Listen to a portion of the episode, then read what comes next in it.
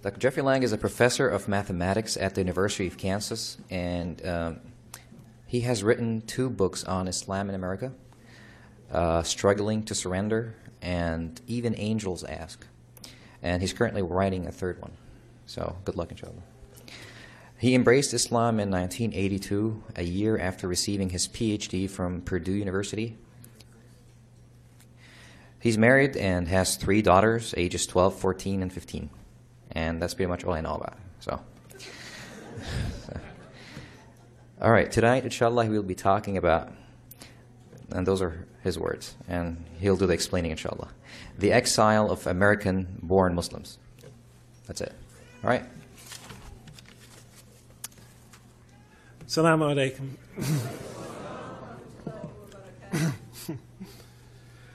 okay, I, the exile of American born Muslims. what am I going to talk about? Uh, I'll begin with, with a question. What is the largest group of Muslims in America? The largest group of Muslims in America? Well, of course, uh, among the Muslims, what's the largest group? Well, let's see. Um, men? No, maybe not. Women? Uh, immigrants? Uh, converts? I don't know. Well, let's uh, just try to uh, calculate that roughly. Uh, they say that in the United States there's somewhere between, some estimates are as low as 4 million Muslims, some are as uh, many as 8. Let's take the median, the median between those two. Let's take 6 for our hypothesis here. Let's say there are 6 million Muslims in America right now. I think that's, it doesn't affect the calculations all that much. But let's say there are 6.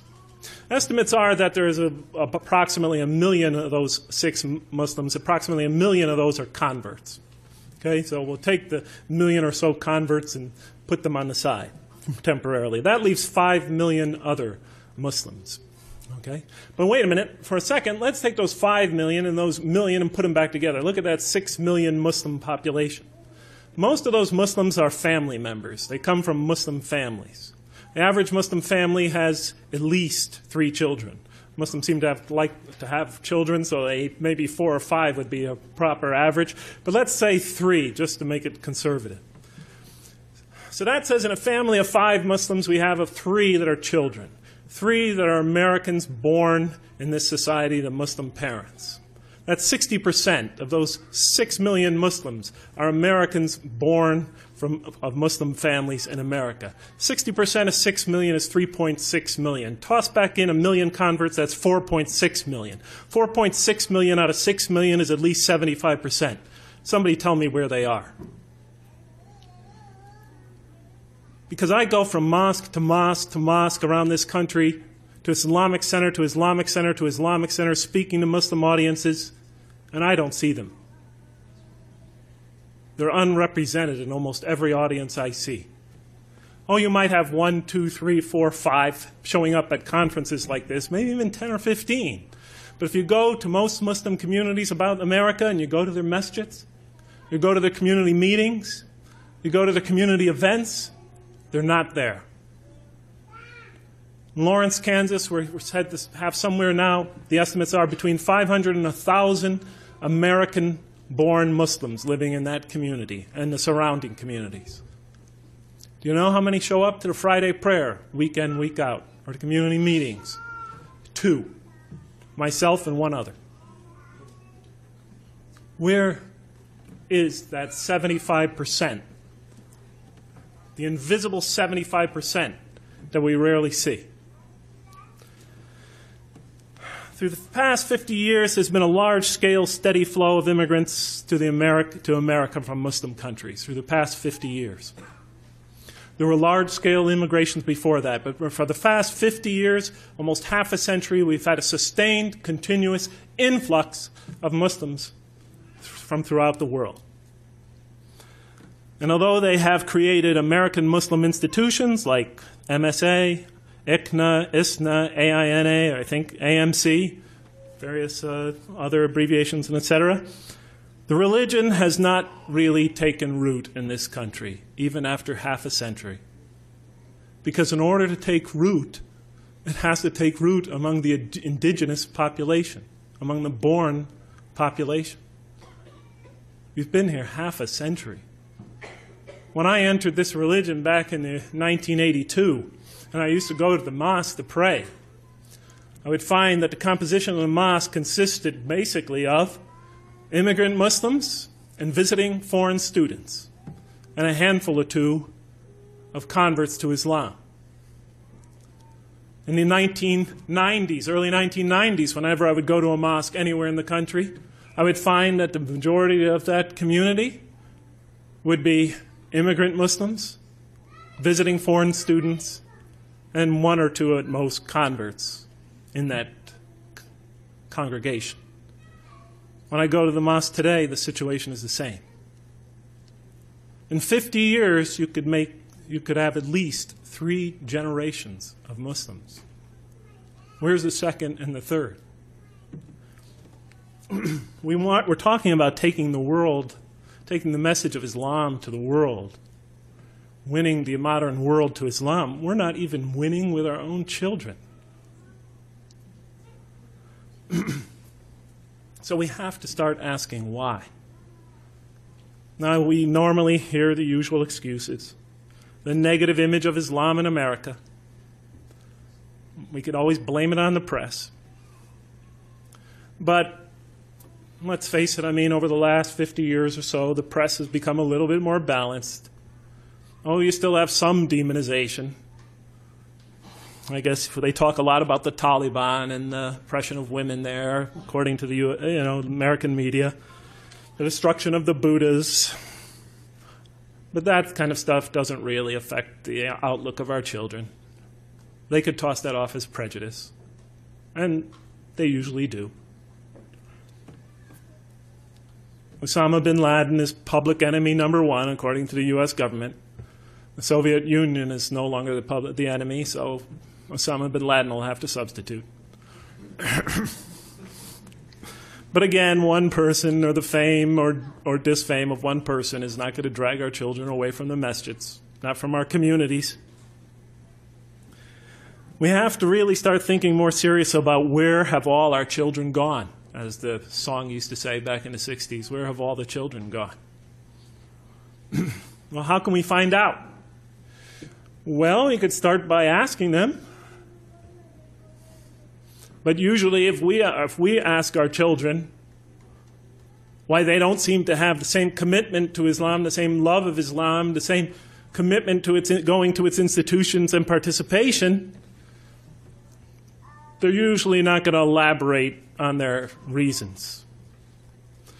Because they know that if they tell us that we will not like what they hear,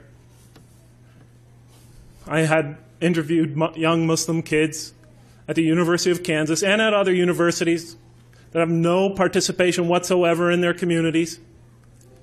And they come to me and they tell me all the doubts they have about this religion, all the reasons why they're skeptical about it, all the problems they have with this religion. I said, Did you ever talk to your parents about it?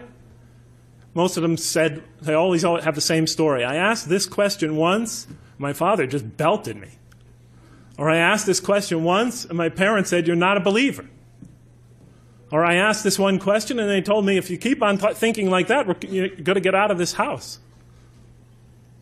So they learned not to talk about it, just to keep it to themselves.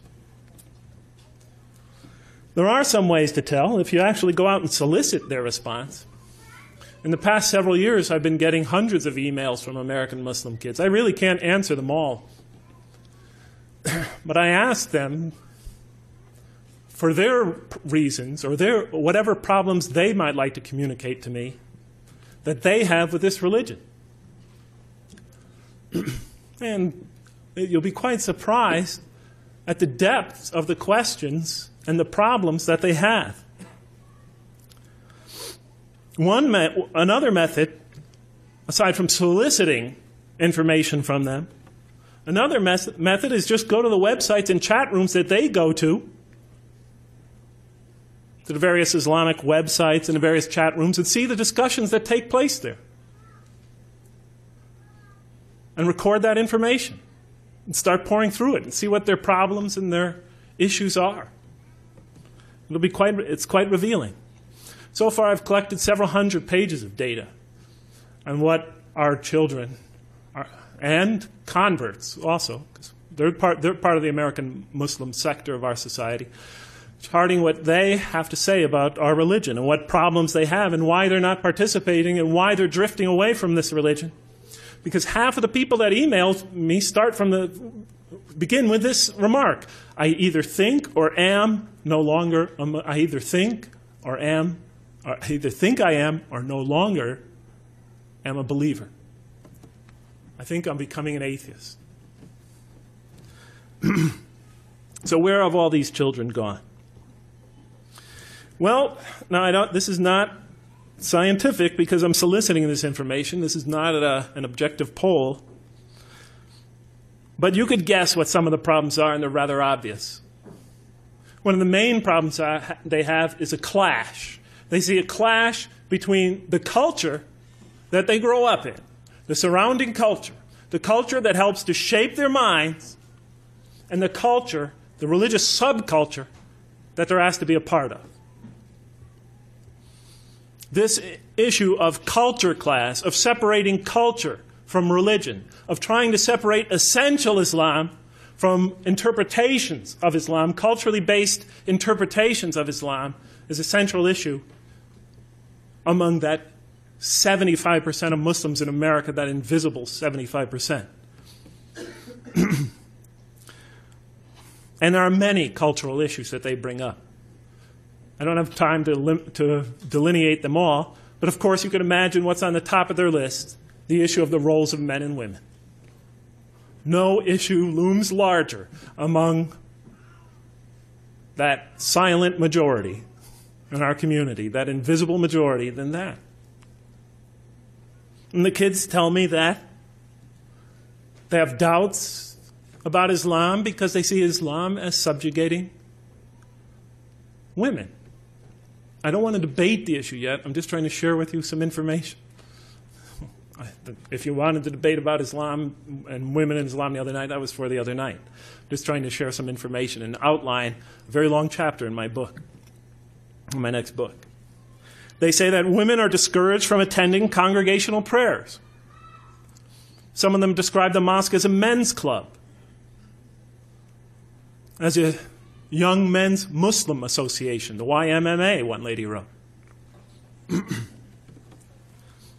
they tell stories of how they were kicked and thrown out of the mosque because they wanted to attend the Friday prayer and not be shunted to some small, dingy, dark room in the back where a couple of other ladies are stranded where they don't even get to see the speaker.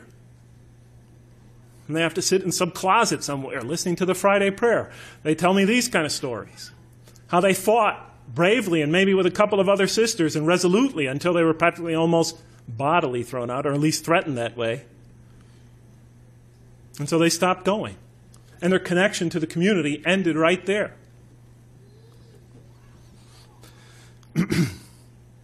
I remember when I was back in San Francisco, we had four young lady converts. They all converted around the same time. I have no idea why. it was almost a miracle.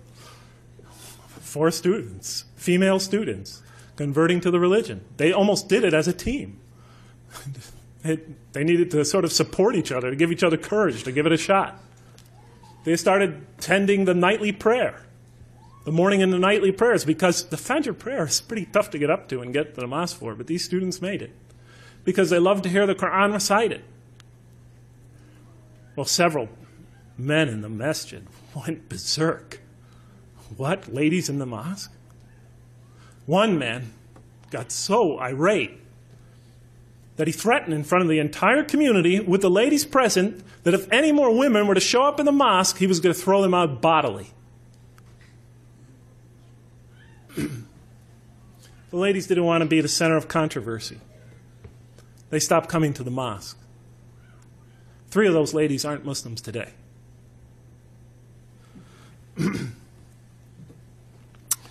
Women are denied positions of influence in our community, denied positions on boards of directors, denied representation in the community, political representation, social representation. We call that disenfranchisement when you're not allowed to let your opinion and voice and perspective be heard. Community decisions, they complain, are made almost entirely by men The women's voice is not heard, except among their fellow women. But since the major community decisions are made by men, they're excluded from that. That's their complaint.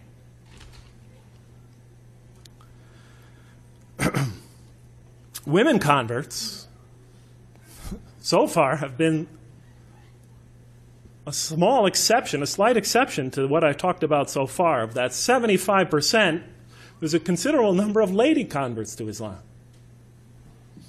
that participate in their communities against great odds. Or at least that's what they say. That's what they're reporting to me. Against great odds. Because not only do these ladies feel, rightly or wrongly, just trying to help us understand why people are not coming that we would expect to be coming, why the, this majority is almost invisible. What they tell me is that they're treated like second class citizens in the Muslim community. As a matter of fact, they tell me they're treated like third class citizens in the Muslim community or fourth class citizens. Because they tell me on the top you have the Muslim men, and then next you have the women from foreign countries, Muslim women from foreign countries. Then on the third tier, you have the immigrant women, Muslims. And then on the fourth tier, you have the American lady convert. Now, whether that is rightly or wrongly perceived, the fact that that perception exists should be a concern to us. What are we doing to communicate that perception? I'll tell you right now, a male convert doesn't feel the same, especially if he is white, blonde haired, blue eyed, Anglo Saxon, male. He doesn't feel the same. The day I became a convert, it was as if an angel came down from the heavens. There were tears flowing from people's eyes. Brothers were hugging me left and right. People were stopping me in the halls, congratulating me. Some people were kissing my hand. They couldn't get their ha- keep their hands off me. I wa- the day I became a, I went to a meeting. I must have had my po- my pockets were so filled with people's addresses and papers. I looked ridiculous. I looked like the scarecrow in The Wizard of Oz. I remember I was driving home and somebody said to me, Oh, brother, if I could only bring you to my country, his country was Kuwait, if I could only bring you to my country and they could see you with your blonde hair and blue eyes and white skin and your American accent. I thought, God, oh my God, I mean, if the prophets and this message didn't work, what, what, what am I going to achieve? I don't know what's what is this business this color this color obsession. What I, I didn't know at that time. I was new. I learned I quickly caught on later on. But I said, if I was what a black American and you drag me in front of that audience, they'd be less impressed. He didn't say anything. I later learned, of course, that was true. but back to the women converts. They claim that they are the subject of derision. They're ignored. They're disrespected. They're marginalized, disenfranchised, ostracized from their own community, that they are not given equal status with other mem- members of the committee, especially men, but even other women. They claim that, oftentimes, they claim that the women, the traditional Muslim women, treat them worse than the traditional Muslim men. Now, I know it seems far fetched to you, it seems like a fairly open minded community. so much of this probably doesn't apply to you. But I found in my own experience that Muslim men could harbor some, let's say, misogynist views towards women. I remember once a lady and her mom, a student and her mom, came to the mosque to learn about this great religion they heard about. They heard a great speech about Islam and they were so turned on to this idea that they wanted to go to the mosque, mother and daughter, to learn more about it. They arrived at the Islamic Center. The brother opened the door to see two smiling ladies standing in front of them, and he slammed it in their face. And he was quite proud of that. He was bragging about it later. Sometimes these prejudices and attitudes could go rather deep. I've experienced it myself. When I was in San Francisco, we had an imam of the Islamic Center. I'm not going to mention the time or the place or the era. We had an imam of one of the Islamic centers, and he was accused, and it was an accusation, by six ladies, by six ladies who attended his Arabic classes, six lady converts. They accused him of sexual harassment. They accused him of making sexual overtures to him. He was married and had children, by the way. They accused him. I'm not saying the accusations were true or false. The community apparently felt otherwise. He came, they took their complaint to the leaders of the mosque. The leaders of the mosque had a hearing. The women, of course, were not present, but I was. They took a written statement by the women and read it in front of the community members. And then various community members, even the leaders themselves, stood up and began to defend the poor imam. They said those ladies are prostitutes. They said they're nothing but American whores. I heard it with my own ears. They claimed that they were B I T C H E S's, if you know what I mean.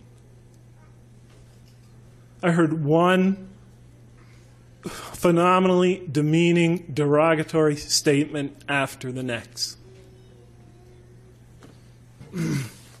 Despite all that, and I know you're probably thinking, well, Jeff, you're an American and you're just defending your countrymen.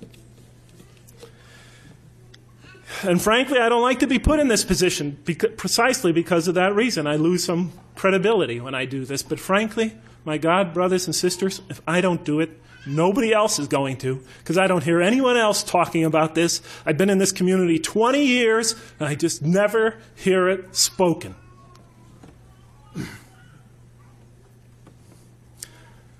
No wonder our children feel separated from their community. I only brought up one cultural issue. There are other cultural issues as well, which I don't have time to go into. The children also complain, and the converts also complain, that there is an intellectual divide that they have to face that they cannot seem to relate to the khutbahs, the speeches, the positions, the thought, the perspectives that come from behind the pulpits of the Islamic institutions in America. They can't relate to them. Maybe it's our own fault. You know, because we've pushed our children. We've pushed them to become some of the most educated, some of the brightest, some of the hardest working, some of the most competitive students in America. Our best children are going, our, our children are among some of the best students in America. We have them in Harvard and Yale and Stanford and in the, all the Ivy League schools, in the Big Ten. They're getting degrees in areas of critical research. They're among, they're learning things like oh, critical methods of historical study, literary criticism, textual criticism, form criticism. They're learning some of the most modern and most revealing historical critical techniques. Some of them are becoming scientists. They're becoming leaders of critical thought and innovative thought in America. That is their mindset. And they've, do- and they've done very well. But when they go to the mosque, they're told one thing, and when they go to their school and everything they've learned and everything they become tells them to take another approach. And I'm not saying this is good or bad, I'm just trying to explain the way the, what they explain to me. Because in their education and in their schooling and now in their minds, they're taught rationalism, cold, objective reasoning. While in a community, the stress is on tradition, following traditional thought. Don't quest, question the tradition. Don't raise difficult or controversial questions. They see a conflict there, a conflict of thought. In, the, in their education and in their society and in their entire life, they're taught individualism. It has its good and bad sides, but they're taught individualism. We teach them conformance to community norms. Don't rock the boat. Don't, don't make a fitna. Don't create havoc in the community. Don't ask too many questions. One American lady convert back on the West Coast, she converted when she was 53 years old. Her husband had died several years earlier. She discovered this religion by reading the Quran, converted to the religion, and she would be constantly going to the leaders of her community, asking them questions, especially about the role of men and women in Islam, badgering them again and again because she didn't find the answers were satisfactory. And she was attacking them on rational grounds. At first, they politely replied, and then they tolerated a little more, and then they started to get a little bit angry with it, and finally they just told her, just leave us alone. Keep your questions to yourself. You are only a convert. We've been Muslims all our life. You are only a convert. The lady had a reply. She said, So were all the companions of the Prophet, peace be upon him. our community, the American community, teaches our children innovation, adaptation, relativism.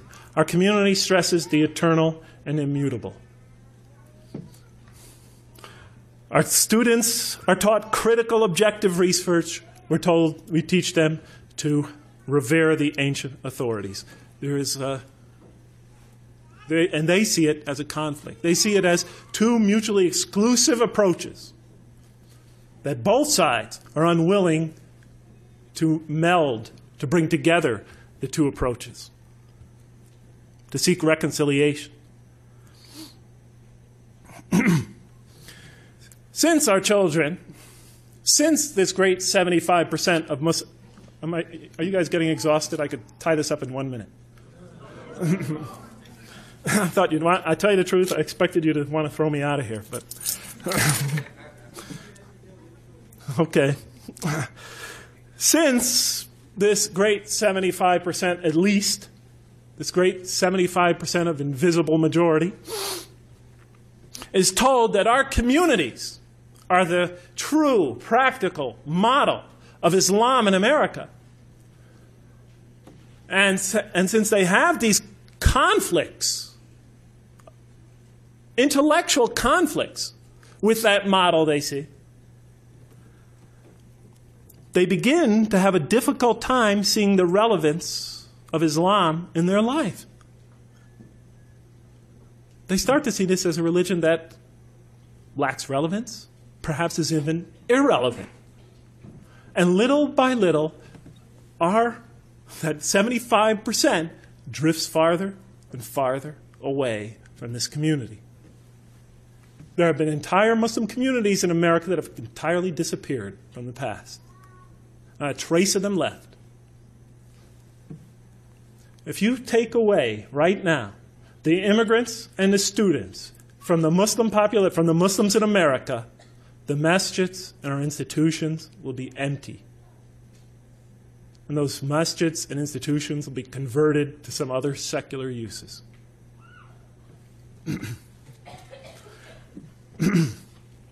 the children mentioned, I call them children, some of them in their 20s, 30s, even 40s. Some of them are professors at schools, doctors, lawyers. These second generation Muslims and converts report that they have problems with other issues as well, which I don't have enough time ago to get into. They just they talk about problems with classical Islamic theology. Theology is a theory, are theories we construct trying to understand the relationship between God and ourselves. Theology is a theoretical enterprise of man. They have disagreements and problems with the classical mythology. The essential classical mythology is the school of Al Ashari. The other essential school was the Mu'tazila. They debated it out for the first few centuries. The Al Ashari viewpoint finally won out. But our young people really can't make any real, find any real relevance in either approach. They even see major conflicts between both approaches and what is stated in the Quran. And part of the problem is, is that when it comes to systems of thought, we always have to keep them alive. The answers and the interpretations and the work of scholars in the past must always be reviewed, critically analyzed, updated. We always have to be checking and rechecking the work of the scholar because no scholar has the final word. This is true in physics, it's true in mathematics, it's true in engineering, it is true in the study of history, it is true in social science, it is true everywhere. If we rely on any century's thought, then we inevitably become stagnant intellectually. And we stop reaching the minds of future generations. Till finally, so much time passes where they can't even recover the original uh, irrelevant message, irrelevance to the message of whatever area thought that is. But they can't even recover a link between that message and themselves because too much time has passed. And it's too hard work. Our children, many of them, are suspicious of the Hadith collections. They learn all these critical methods of historical research, and now they begin to have doubts. Why does that happen? Because the science of Hadith has now been put on a shelf, and we refuse to revive the, to, that same, to perform that same type of critical research that was done centuries ago. How many real Hadith scholars, Isnad critics, Matan critics, historical critics, how much of that criticism is really going on today? Even if that criticism only brings us back to the same point we were before, that is good. But it's kept alive. It's kept alive. The great Indian thinker Iqbal wrote a book about the revivification of the Islamic sciences. He said this is extremely important. We must always investigate and reinvestigate and research the work of the past. Either perfect it or confirm it. Or confirm it. But if you just put it up on a shelf and let the science die and just rely on it, the work of the people of the past, then we become disconnected with it. And we have the problem we have today where our children no longer have confidence in one of the most important areas of our community building. They're complaining about it. There's a huge distrust among them. Almost every kid that emails me brings up this subject sooner or later. What are we doing to answer them? And I don't just mean answer them. I mean, answer them according to their level of thinking, according to their experience, according to their level of thought, according to the techniques of critical investigation that they're learning in American universities.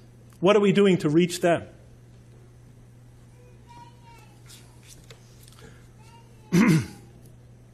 They're suspicious of Islamic law. They fail to see the relevance of that. The key question they keep asking is how much of this is religion and how much of this is culture? How do you separate religion from culture? They keep saying again and again. How do you tell what is essential to Islam from what is not essential? How do you know when some ideas were added to the religion, and how do you know which ones are essential and original, original to this faith? That's the question they're ask, asking. We don't even allow them to ask it, and we don't prepare ourselves to answer it.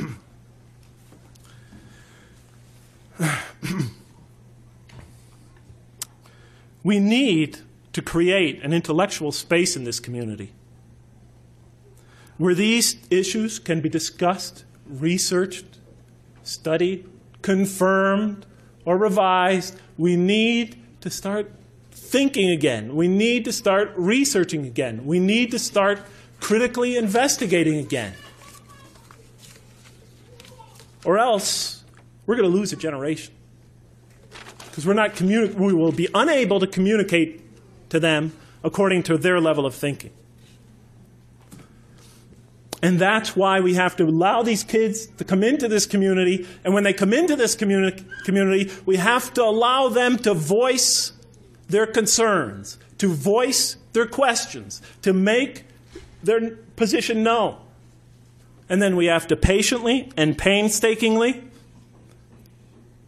and intelligently and rationally respond to them.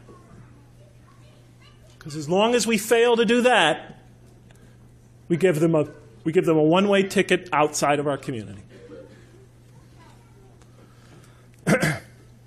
the type of scholarship we need to have, we need to revive all the great Islamic sciences.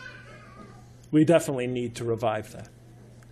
Especially here in America, where we are on the front lines of the confrontation I hate to call it confrontation, but on the front lines of this confrontation between Islamic thought and Western thought. I don't see it as has, it has to be a confrontation, but right now it is that way. And I think one thing we have to do is get out of the bunkers. But in any case, what can we do right now? I'll take about eight minutes of your time and try to summarize that. Like I said, one, create in our communities the intellectual space to be able to start discussing things discussing problems, discussing issues, discussing questions. Because right now, in our communities, we run them like some one of those one of those oppressive oligarchies that most of our communities come from, immigrate from, when they come to the United States.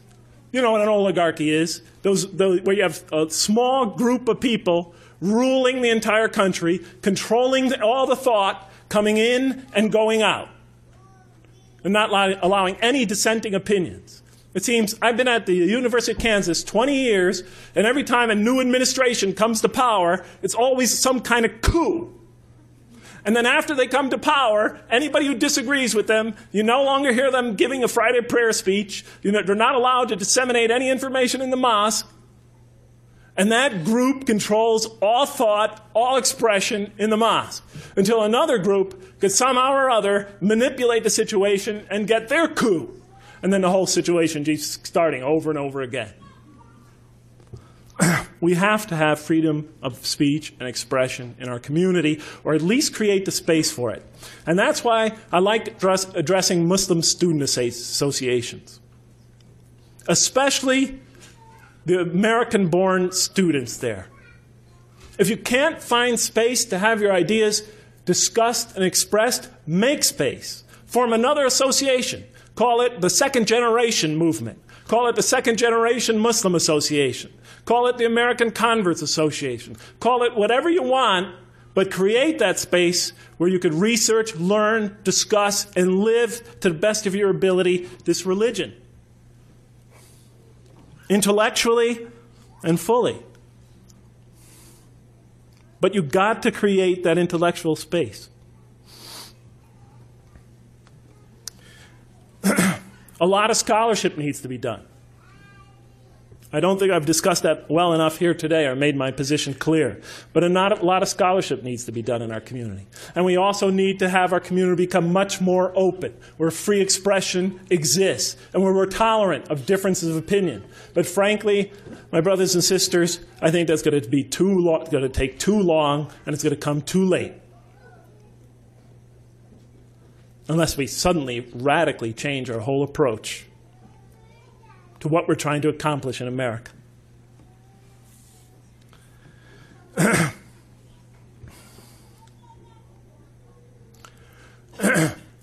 but we can do things right away. We can do some things. And I'm going to make three last suggestions, and then I'm going to say goodbye. And I hope I didn't upset anybody too much today. but, you know, I really don't like giving these type of speeches. I'd rather give a cheerleading speech like I'm often asked to give or I'd rather, you know, talk about theology, which is my favorite thing. but I'll, I, I feel an obligation. When I was asked to talk about this speech, I, feel, I felt obligated. So here I am. There's three things we could do.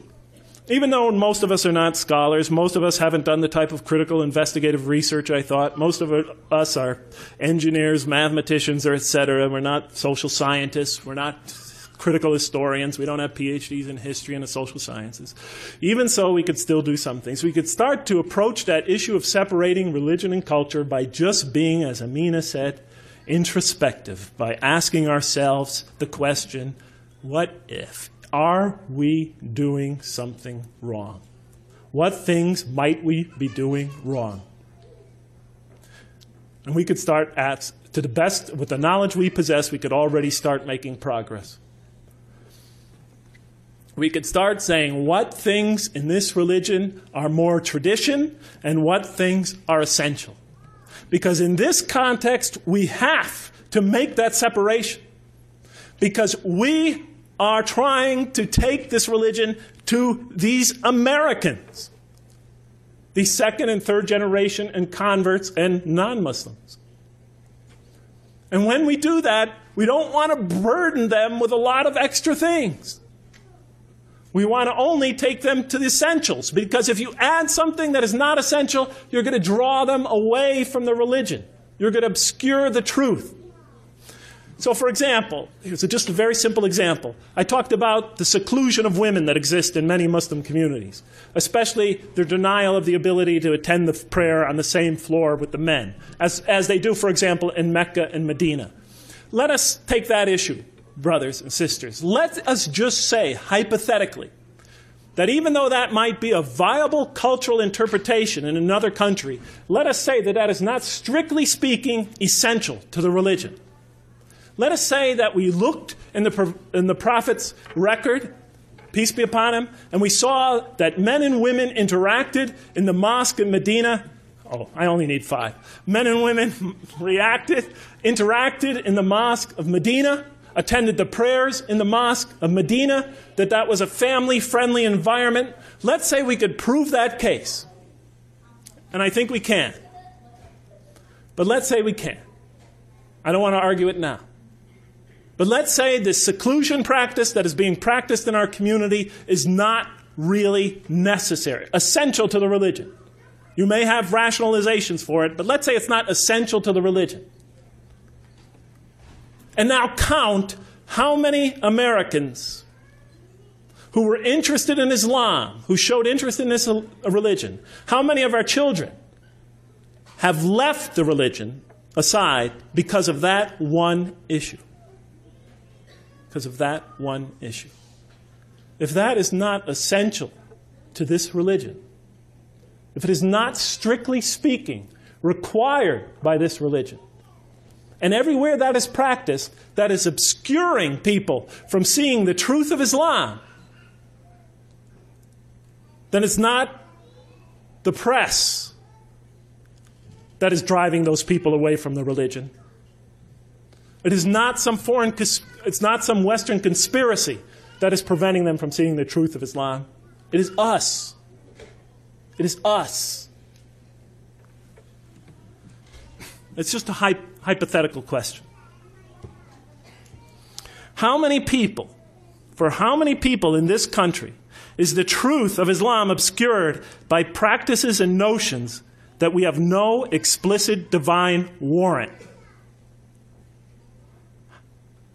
All those traditions, if we impose them on people, however small, they could be a barrier between them and the truth of Islam.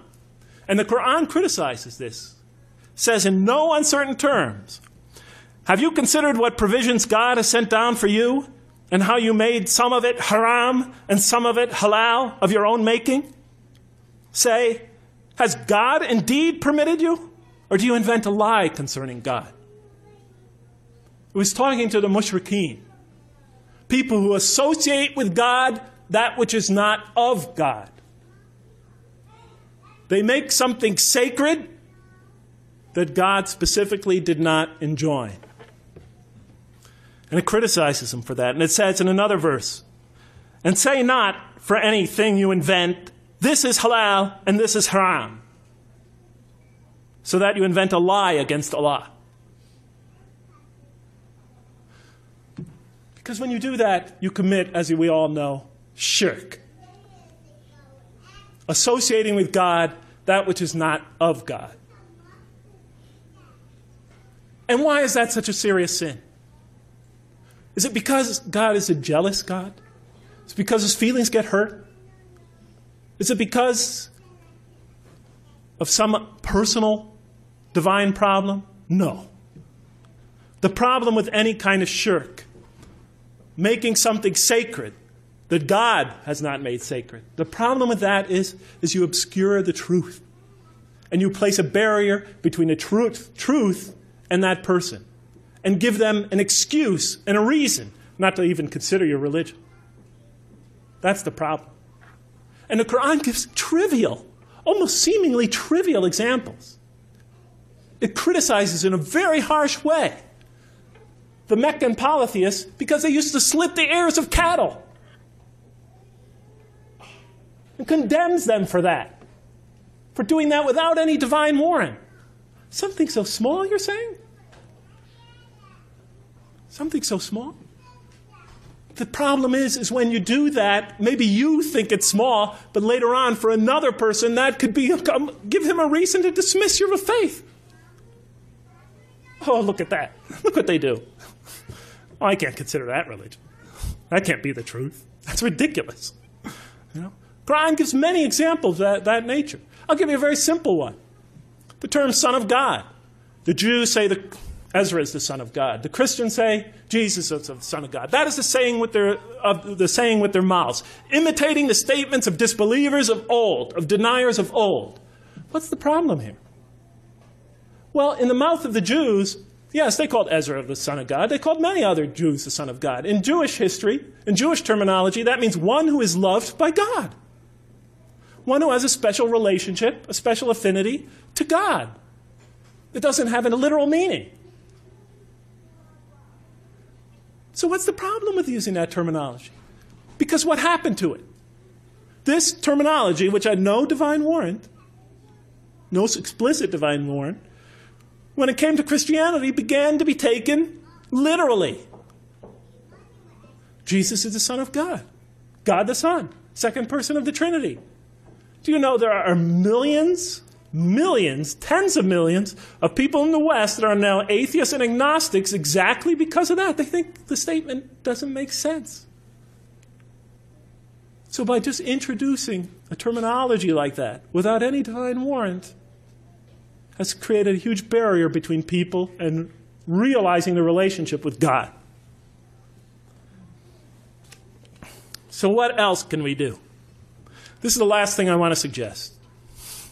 Yes, we should be more open, create a more open, tolerant environment, invite these kids back into our communities, and be open and tolerant and let them have their, you know, let them air their opinions. Not, and when I talk about kids, I'm not just talking about kids, I mean converts as well. Create a more open environment for research and discussion. Yes, we need to do that. Second, we must make every effort to separate what is essential from Islam from what is not essential from, to Islam. And we have to really develop some good, vigorous, critical scholars, Muslim scholarship in this country. Because right now, really, brothers and sisters, I mean, let's, let's be honest, we just really don't have any real good critical scholars in this country. I mean, come on. Most of our hadith scholars are former engineers. You know, most of us going around the country lecturing have degrees in something. You know, we haven't we haven't learned real research techniques in any of these areas. Let's just be honest. You know, our scholarship compared to Western scholarship on religion looks almost juvenile. I'm sorry to say it, at least as far as this country is concerned. And I count myself as much at, uh, at fault as any of us. But the third thing we could do is follow the model that God gave us in the Quran and in the Prophet's life example. What model am I speaking of? Before you know where you're going, you have to know where you're coming from. You have to know where you are right now.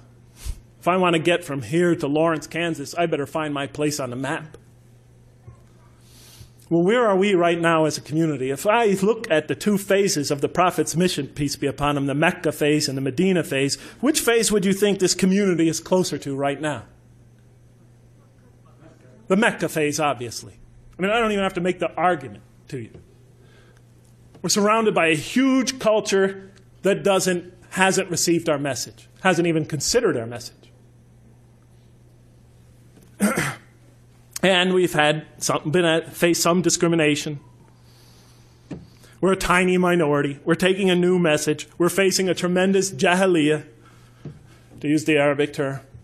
You know, that's our situation. We're closer to the Mecca phase. In the Mecca phase, if we're in the Mecca phase, then we should be following more or less and trying to bring people back into this religion, the Meccan model, following the Mecca plan. Now, if we look to the Quran, we'll find that 3%, 3%, you just take all the verses in the Quran that are of a legal nature, and then count all the verses of the Quran, take the quotient, and you'll find out that about 3% of them are commands and prohibitions, divine commands and prohibitions. 97% of the Quran teaches ethics, the relationship between God and man, the purpose of life, morality, other truths as well this, the history of nations in the past teaches us how to be self critical, um, how to use reason and faith, the extreme importance of using reason and faith, teaches many, many major themes. You know what I was taught when I became a convert? Rules, rules, rules. If I hadn't studied this religion myself and entered this religion and all I received were rules, rules, rules, I would have left it the next day. Thank God I read the Quran first. If we're going to draw these indigenous people, our own children, that second, third, and fourth generation, those converts and non Muslims into this religion, let us begin by following the model established by God Himself through His prophet Muhammad. Peace be upon him. As he once said to Mu'adh bin Jabal on his way to beca- uh, take the dual leadership of the community uh, in Yemen, he said, as you all well know, he said, first teach them that there is no God but God, and that Muhammad is his messenger. And when they have fully understood that, then teach them how to pray. And when they become consistent in that, and they've developed in that fully, then teach them about fasting during Ramadan. And then once they've accomplished that, then teach them what? About paying zakat and making the hajj. And so forth and so on. He said, Make things easy for people and do not make them difficult, and inform them of the glad tidings and do not repulse them. I mean, you've all heard it before. You've all heard it before. Do we practice that here? We're trying to win these kids back over to this religion. We're trying to bring a community of people into listening to this religion. And the first thing we do is get them in that door. We tell them, okay, okay, you cover your hair, you do this, get rid of the gold. Okay, don't do this, don't do that, don't do that. You know, I don't mind. I don't mind telling the people what are the Muslim behaviors and, or, or whatever. But that's become our, we, we are obsessed with only that. I've attended Friday prayers for 20 years now in this country. And every Friday it's the same thing. The speeches are either political, about Muslim politics, or they're about rules and regulations, or somebody's diatribe about you know problems going on in the Muslim community. They never discuss the other 97% of the Quran. Virtually never. Or else there's just brief allusions to that. and be tolerant. When we bring people into our community, don't expect them to become Middle Easterners or you know Arabs or Pakistanis or Sri Lankans the next day or ever even. Give them time to grow into the religion. Give them the space to grow. Give them the room to grow. Give them the right to ask. Give them the right to question. Give them time to develop. The Quran gave them 13 years in Mecca and then slowly but surely brought them along after that. We always put the cart before the horse. Give them time. If, we, if our kids come to our community not so modestly dressed, it's better that they come than not come at all. We have to start, if you know, they have this or that problem, if their behavior is not perfect from our particular perspective, it's better that they come and hear the message. It's better that they work out for themselves what it is to be a Muslim in America. Because that's the generation that's going to have to take this into the future. It's better than, for them to be among us than not to be among us. If the Prophet and his companions adopted our approach, there'd probably be no Muslims today. How about the time the man came and he urinated in the mosque in that famous hadith report? The companions were ready to kill the guy. The report says that they already had their hands on him. How do you know? Because the report says the prophet said, Let him go. Go get some water and pour it over it. You've been sent to make things easy for people, not to make them hard. Let's follow the Mecca plan. Let's just give it a try. Do I think, because I've said this to you today, you're going to go out and try it? No way, Jose. But if some of you here care about your children, if some of you care about the people of America, want to bring them this message, then I beg you to give it a try. Establish a mosque, a halfway house, call it whatever you want. Make it so that people who feel shy to come to the regular mosque will come to that as they are to hear the message and to pray even though they're not perfect, even though they may have flaws that you think you see. No matter what you see, give it, give, establish an institution where we could follow that Mecca plan. Am I talking to the leadership of masjids here? No, because they'll never do what I just said. Am I talking to the leaders of America? No, not at all. They have their leadership, their positions to protect.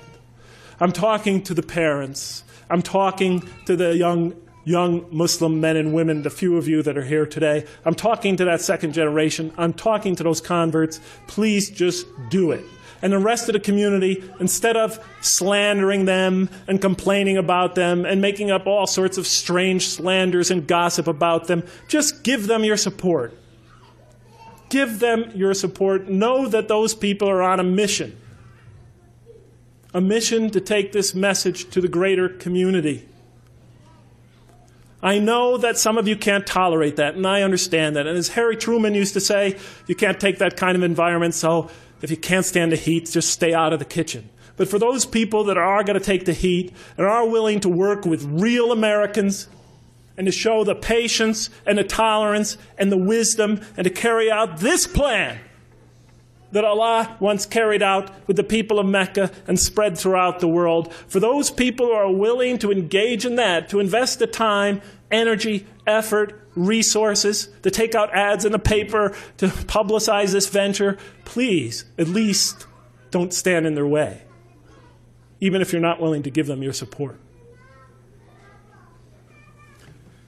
I had a lot of other things I had to say, but you're looking as exhausted as I feel, so thank you so much and uh, for at least hearing me out. And may Allah bless you and Bless you and your children and your children's children.